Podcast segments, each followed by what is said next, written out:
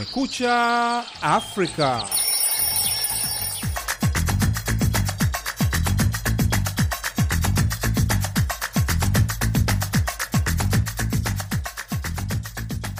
Hii ni Kumekucha Afrika kutoka idhaa ya Kiswahili ya Sauti Amerika, VOA, ikitangaza kutoka Washington DC. Karibu katika matangazo yetu leo Ijumaa, Machi 10 mwaka 2023. Jina langu ni Sandey Shomari na mimi ni Harrison Kamau. Tunasikika kupitia redio zetu shirika katika Afrika Mashariki na Maziwa Makuu, zikiwemo Voice of Africa Korogwe Tanzania, Storm FM Geita, Radio Soleil Butembo DRC, Lulu FM Malindi Kenya, miongoni mwa nyingine nyingi. Vilevile tuko kwenye mtandao wetu wa www voa swahili.com.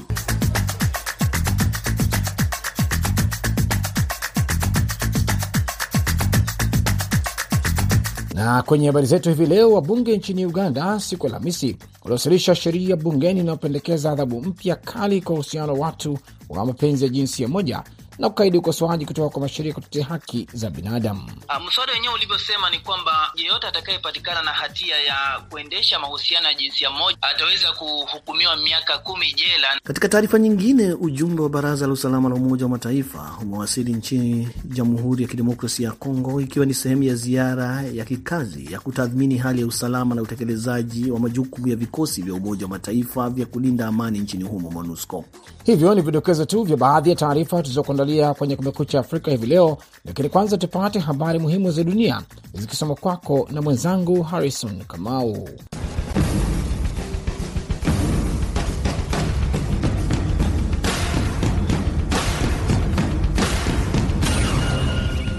Rusia Alhamisi imeanza mfululizo wa mashambulizi ya makombora kwa Ukraine yanayosemekana kuwa takriban watu sita na kuacha maelfu kwenye baridi kutokana na kukatika kwa umeme. Shambulizi hilo limetajwa ni kubwa zaidi nchini Ukraine ndani ya kipindi cha wiki tatu, wakati vikosi vya Ukraine vikisema kwamba vimetungua makombora 34 kati ya 81 yaliyorushwa na Rusia, hiyo ikiwa idadi ndogo kuliko kawaida, pamoja na kuangusha drone nne zilizotengenezewa Iran.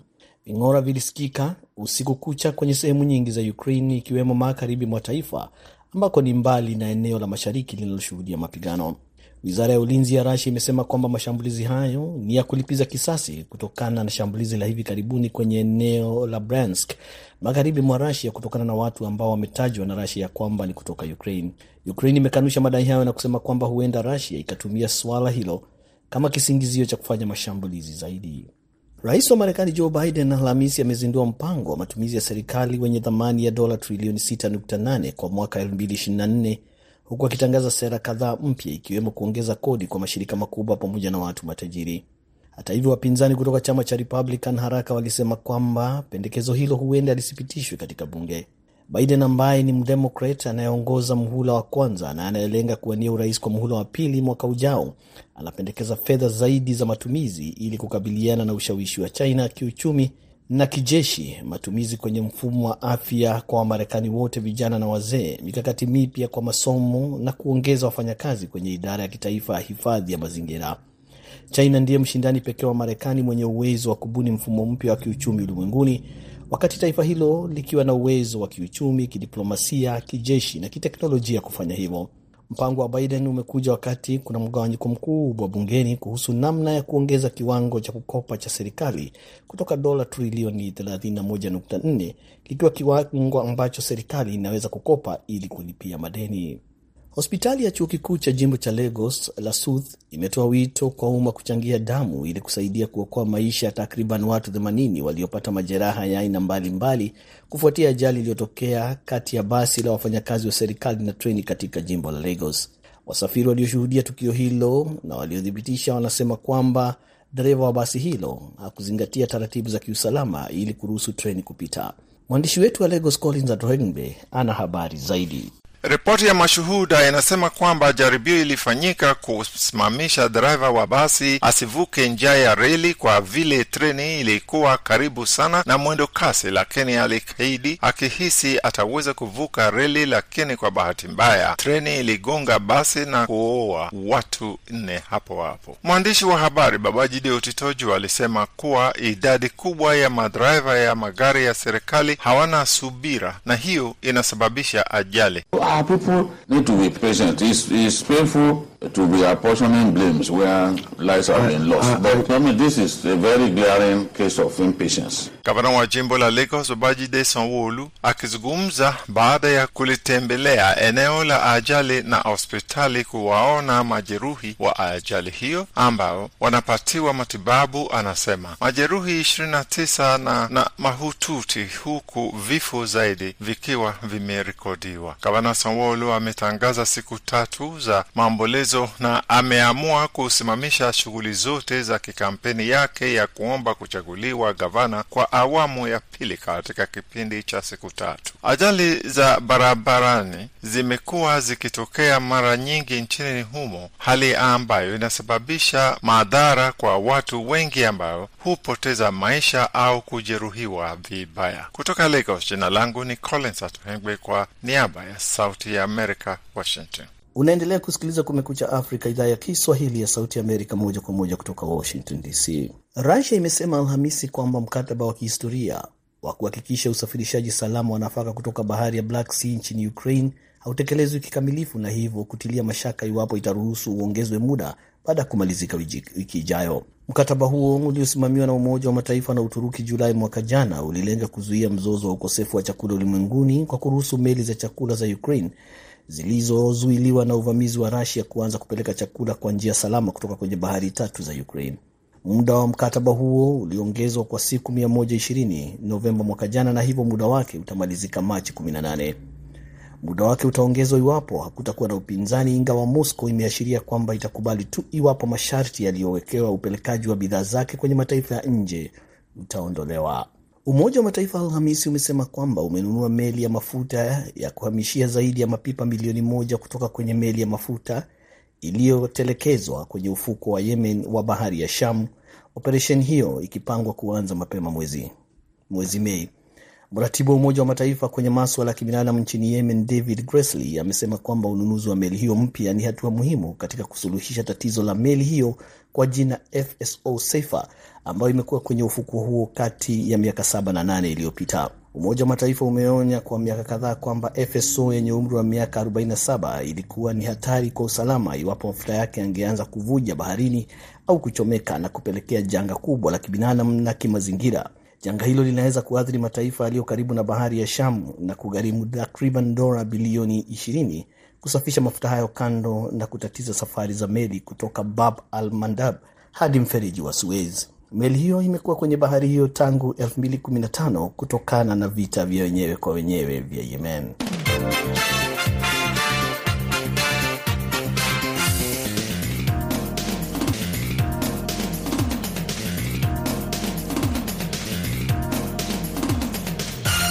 Naendelea kusikiliza Kumekucha Afrika kutoka idhaa ya Kiswahili ya Sauti Amerika, VOA, ikitangaza kutoka Washington DC.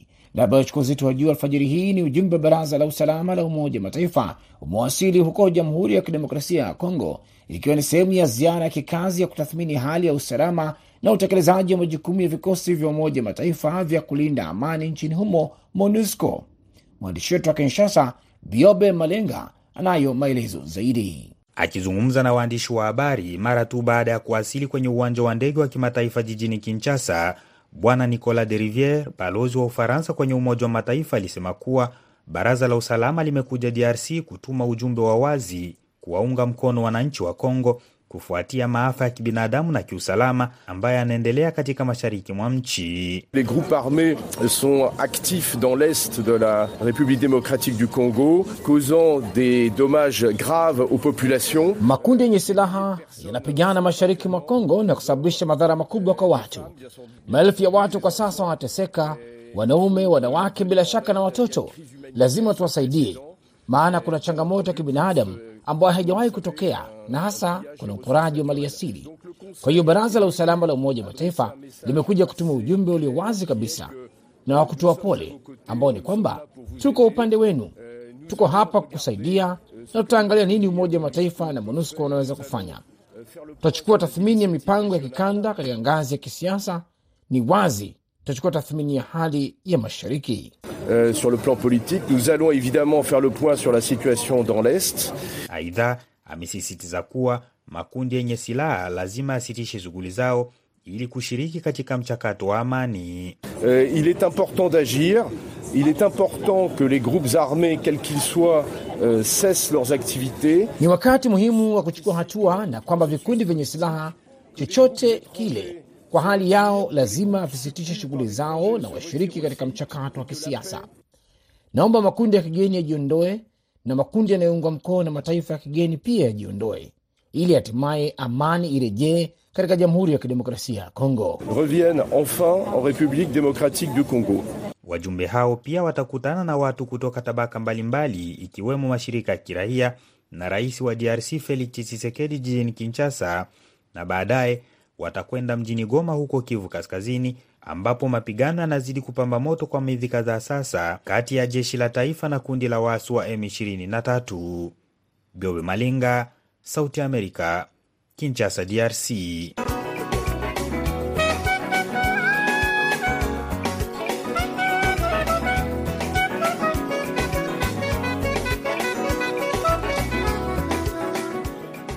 Uendelea kusikiliza Kumekucha Afrika kutoka idhaa ya Kiswahili ya Sauti Amerika, VOA. Harrison Kamau anaendelea kusomea habari zaidi za dunia.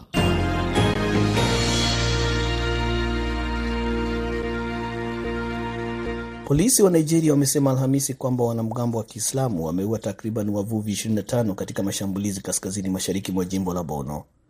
Kwa mujibu wa shirika la habari la AP, mashambulizi hayo yamefanyika kwenye kijiji kilichoko sehemu za ndani za Bono ambako kasi ya kutoka kwa watu wenye misimamo mikali zimeshuhudiwa kwa miaka mingi, kulingana na mkuu wa polisi wa eneo hilo Abu Umar. Baadhi ya mili ya waliokufa tayari imezikwa Alhamisi. Nigeria yenye idadi kubwa zaidi ya watu barani Afrika na yenye uchumi mkubwa zaidi pia kwa miaka 14 imekuwa ikikabiliana na mashambulizi ya waasi wa Kiislamu kutoka kundi la Boko Haram pamoja na lile la Islamic State West Africa Province. Makundi hayo yanalenga kusimika sheria za Kiislamu pamoja na kusitisha mifumo ya elimu kutoka mataifa ya Magharibi. Zaidi ya watu elfu 35 wameuawa huku wengine zaidi ya milioni mbili wakilazimika kuondoka mwakwao kutokana na kasi ya nchini humo, kulingana na ripoti kutoka programu ya maendeleo ya Umoja wa Mataifa. Na wachambuzi wa masuala ya kisiasa nchini Malaysia wamesema kwamba kukamatwa kwa waziri mkuu wa zamani Muhyiddin Yassin Alhamisi hakushangazi, lakini ni jukumu la serikali kuonyesha kwamba kesi dhidi yake ambaye pia ni mpinzani mkubwa sio ya kisiasa. Muhyiddin alikamatwa kwenye makao makuu ya tume ya kupambana na ufisadi ya Malaysia baada ya kujifikisha kwa mahojiano kuhusu kesi ya ufisadi inayoendelea dhidi yake. Kupitia taarifa, tume hiyo imesema kwamba kiongozi huo atafunguliwa mashtaka kadhaa hivi leo chini ya sheria za ufisadi kuhusiana na mradi wa Jana Wibawa unahusishwa na mabilioni ya dola za kuwasaidia wanakandarasi wa kabila ya Male pamoja na makundi mengine ya walio wachache wakati wa janga la COVID-19. Waziri huo wa zamani amekanusha madai hayo na badala yake kusema kwamba yana ushawishi wa kisiasa.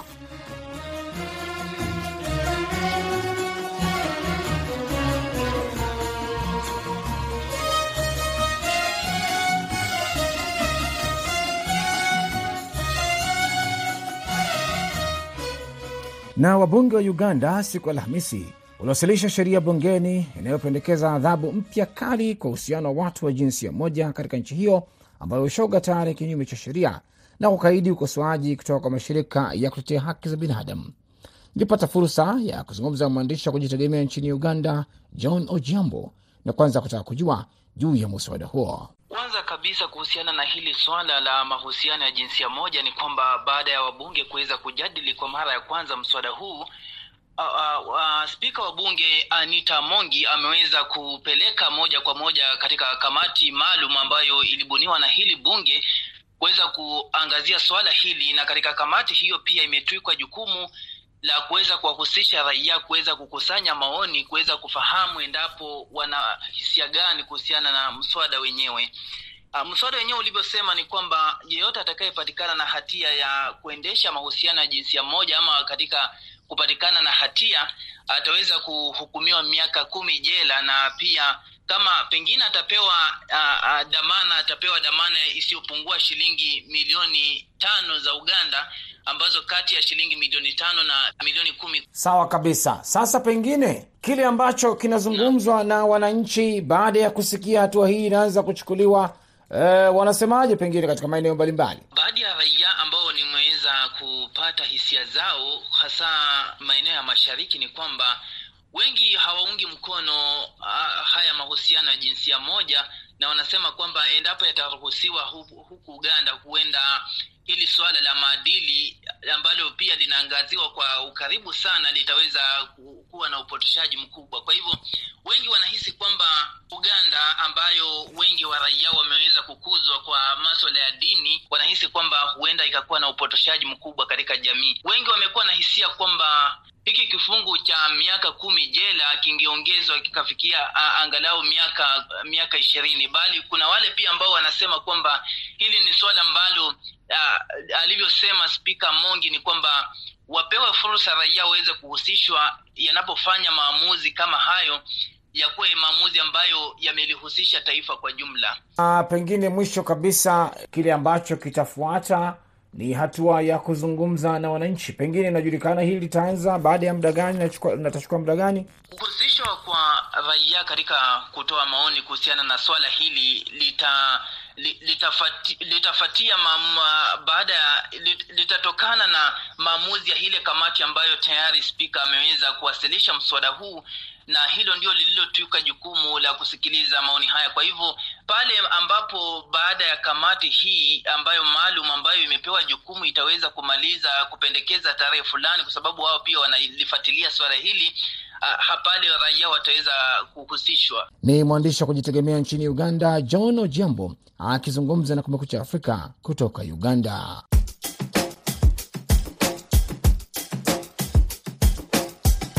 VOA Mitaani.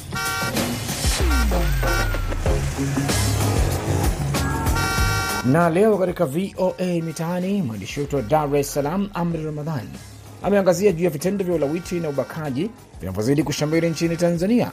Na kuoje nini kifanyike ili kutokomeza vitendo hivyo ambavyo vimekuwa vikiripotiwa mara kwa mara na kuathiri kwa kiasi kikubwa watoto wa kike na wa kiume, huku wananchi wakisema serikali itunge sheria kali itakayoambatana na elimu dhidi ya vitendo hivyo. Naitwa Denis Mambia, ni mkazi wa Morogoro. Cha kwanza, nini kifanyike ili kutokomeza vitendo hivi vya ulawiti ambavyo vimekuwa vikiathiri sana watoto wa kiume pamoja na wa kike? Jamii inabidi kwanza iwe ina elimu ya kutosha kuhusiana na madhara ya vitendo hivi vya ulawiti ambavyo vinawaathiri sana watoto wetu wa kiume pamoja na wa kike, nikimaanisha kwamba jamii inatakiwa isifumbie macho pindi mtu anapoona e, mwenzake amemfanyia mtoto mdogo kitendo cha ulawiti, awe ni wa kiume ama wa kike, kwanza anatakiwa kukemea kwa kutoa taarifa katika wizara husika ama mamlaka husika. Pili, serikali inabidi iandae mpango mkakati wa kuhakikisha kwamba e, inaweza kushirikiana na wananchi e, kwa asilimia zote ili kuhakikisha kwamba vitendo hivi vinatokomea kama sio kupungua. Kwa majina naitwa Regina Sizia, natokea mkoa Morogoro.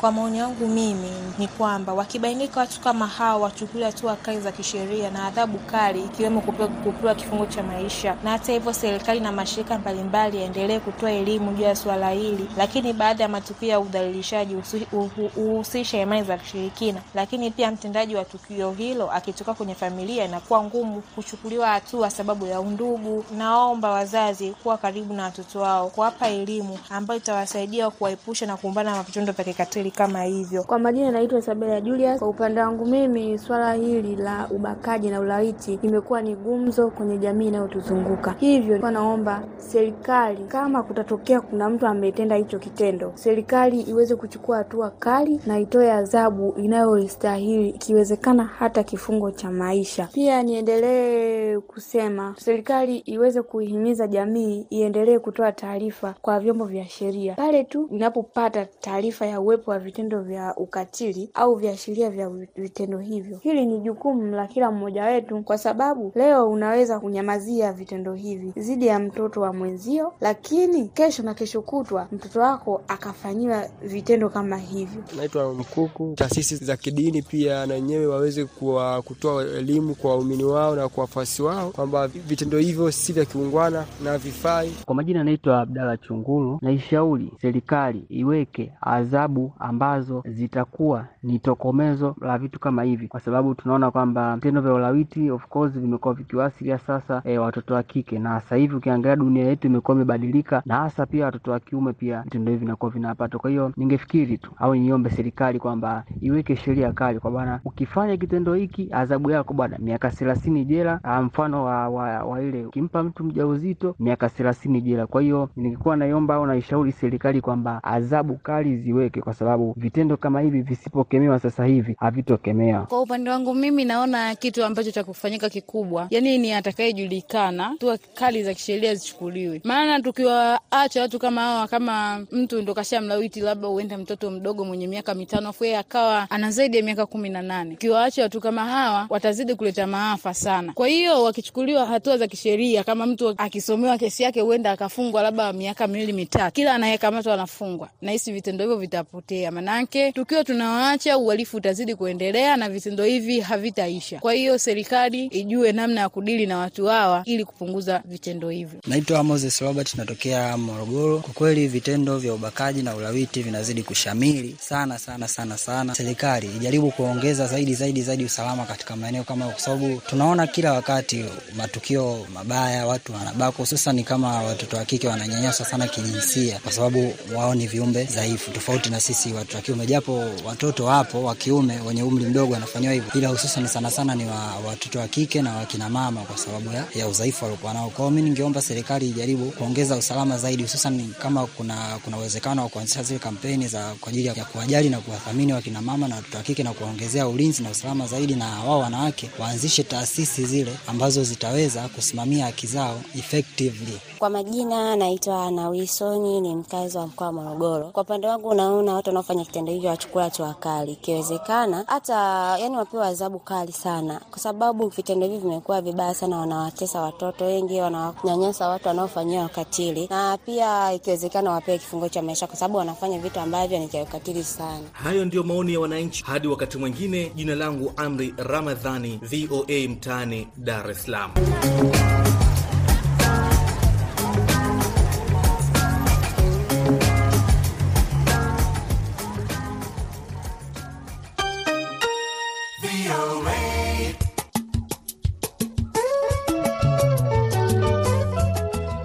Na kwa msikilizaji unajiunga nasi hivi sasa, unasikiliza matangazo ya Kumekucha Afrika kutoka idhaa ya Kiswahili ya Sauti Amerika. Matangazo haya yanasikika kupitia redio zetu shirika, ikiwa ni pamoja na Mbeya Highlands FM ya kule Mbeya Tanzania, Nuru FM ya kule Iringa Tanzania, Hits FM ya Zanzibar, Voice of Muhabara ya Kampala Uganda na UBC Radio kule Kampala.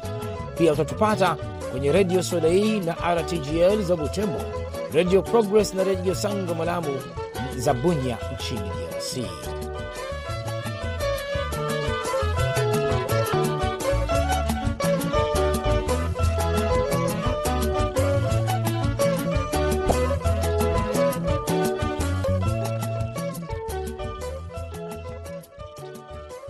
Na kabla ya kukamilisha matangazo haya, namkaribisha tena mwenzangu Harrison Kamau akusomee muktasari wa habari.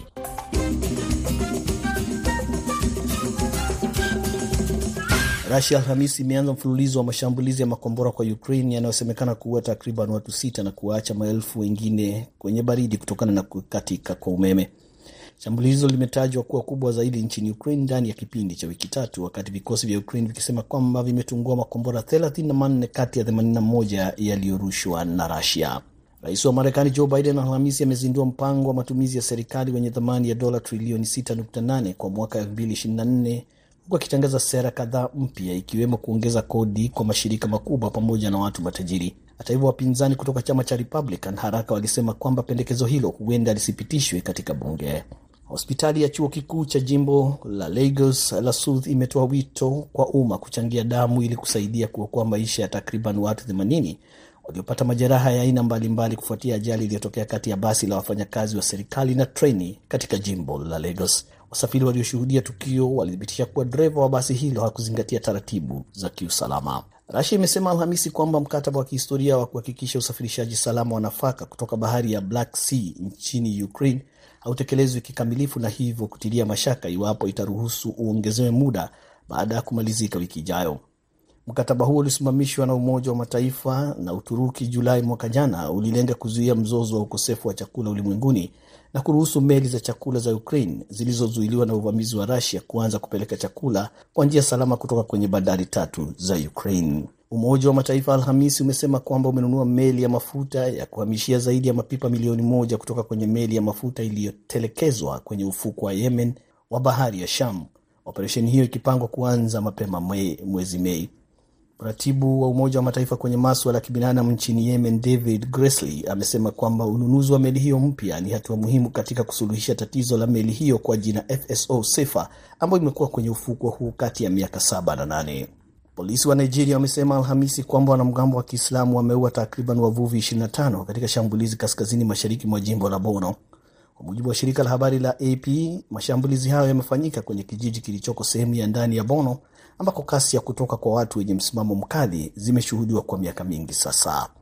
Na wachambuzi wa maswala ya kisiasa nchini Malaysia wamesema kwamba kukamatwa kwa waziri mkuu wa zamani Muhyiddin Yassin Alhamisi hakushangazi, lakini ni jukumu la serikali kuonyesha kwamba kesi yake siyo ya kisiasa wala haina ushawishi wowote wa, wa kisiasa.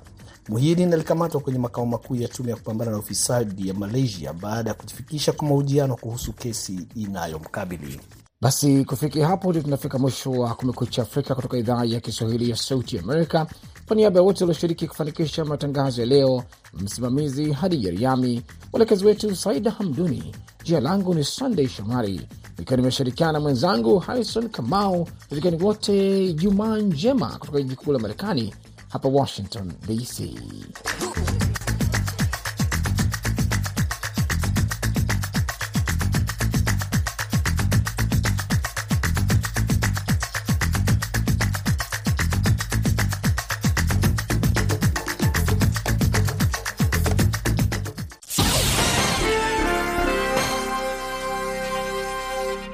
Ifuatayo ni tahariri inayoelezea maoni na msimamo wa serikali ya Marekani. Mwaka mmoja uliopita, baada ya miezi kadhaa ya hatua za kijeshi na kukataa maoni ya jumuiya ya kimataifa kwamba uvamizi wa Rusia nchini Ukraine ulikuwa na uwezekano wa kutoka kwa Vladimir Putin, alianzisha uvamizi kamili wa kijeshi kwa jirani yake aliye huru. Vita vikubwa zaidi vya ardhini barani Ulaya tangu vita vya pili vya dunia vilipoanza na misingi ambayo ilikuwa ni muhimu kwa amani, ustawi na utulivu katika sayari hii kwa zaidi ya miaka sabini na mitano ilikuwa katika hatari ya kuvunjwa, alisema Rais Biden wakati wa ziara yake ya karibuni nchini Poland. Wakati Russia ilipofanya uvamizi, haikuwa Ukraine pekee iliyojaribiwa. Dunia nzima ilikabiliwa na mtihani kwa miaka mingi, na maswali tuliyokumbana nayo yalikuwa rahisi kama yalivyoelezewa kwa mapana. Tungejibu au tungeangalia upande mwingine? Wakati Rais Putin alipoamuru vifaru vyake kuingia Ukraine, alidhani tutazunguka. Alikosea, alisema Rais Biden. Watu wa Ukraine ni jasiri sana. Marekani, Ulaya, muungano wa mataifa kuanzia Atlantic hadi Pacific tuliungana. Demokrasia ilikuwa imara sana. Badala ya ushindi rahisi aliyouona na kuutabiri, Putin aliachwa na vifaru vilivyochoma moto na vikosi vya Russia kuingia katika mfarakano. Alidhani angepata Finlandization ya NATO. Badala yake alipata NATOization ya Finland na Sweden. Alidhani NATO ingevunjika na kugawanyika. Badala yake NATO imeungana zaidi na ina umoja zaidi kuliko hapo awali. Dikteta amepania kujenga upya himaya na kamwe hataweza kufuta mapenzi ya watu ya uhuru, alisema Rais Biden. Ukatili kamwe hautavunja matakwa huru, na Ukraine, Ukraine kamwe haitakuwa ushindi kwa Russia, kamwe. Mwaka mmoja baada ya mabomu kuanza kuanguka na vifaru vya Russia kuingia Ukraine, Ukraine bado inajitegemea na iko huru. Kutoka Kherson hadi Kharkiv, wapiganaji wa Ukraine wamerudisha ardhi yao katika zaidi ya asilimia 50 ya eneo ambalo Russia ililishikilia mwaka jana. Bendera ya bluu na manjano ya Ukraine inajivunia mawimbi kwa mara nyingine tena. Rais Zelensky bado anaongoza serikali iliyochaguliwa kidemokrasia ambayo inawakilisha matakwa ya watu wa Ukraine. Wakati Ukraine ikiendelea kujilinda dhidi ya mashambulizi ya Russia na kuanzisha mashambulizi yake yenyewe, itaendelea kuwa na wakati mgumu na siku zenye machungu makubwa, ushindi na majanga, alisema Rais Biden. Lakini Ukraine imejipanga kuendelea mapambano yaliyo mbele yake, na Marekani pamoja na washirika wetu na marafiki zetu wataendelea kuiunga mkono Ukraine wakati inajitetea yenyewe. Hiyo ilikuwa tahariri inayoelezea maoni na msimamo wa serikali ya Marekani.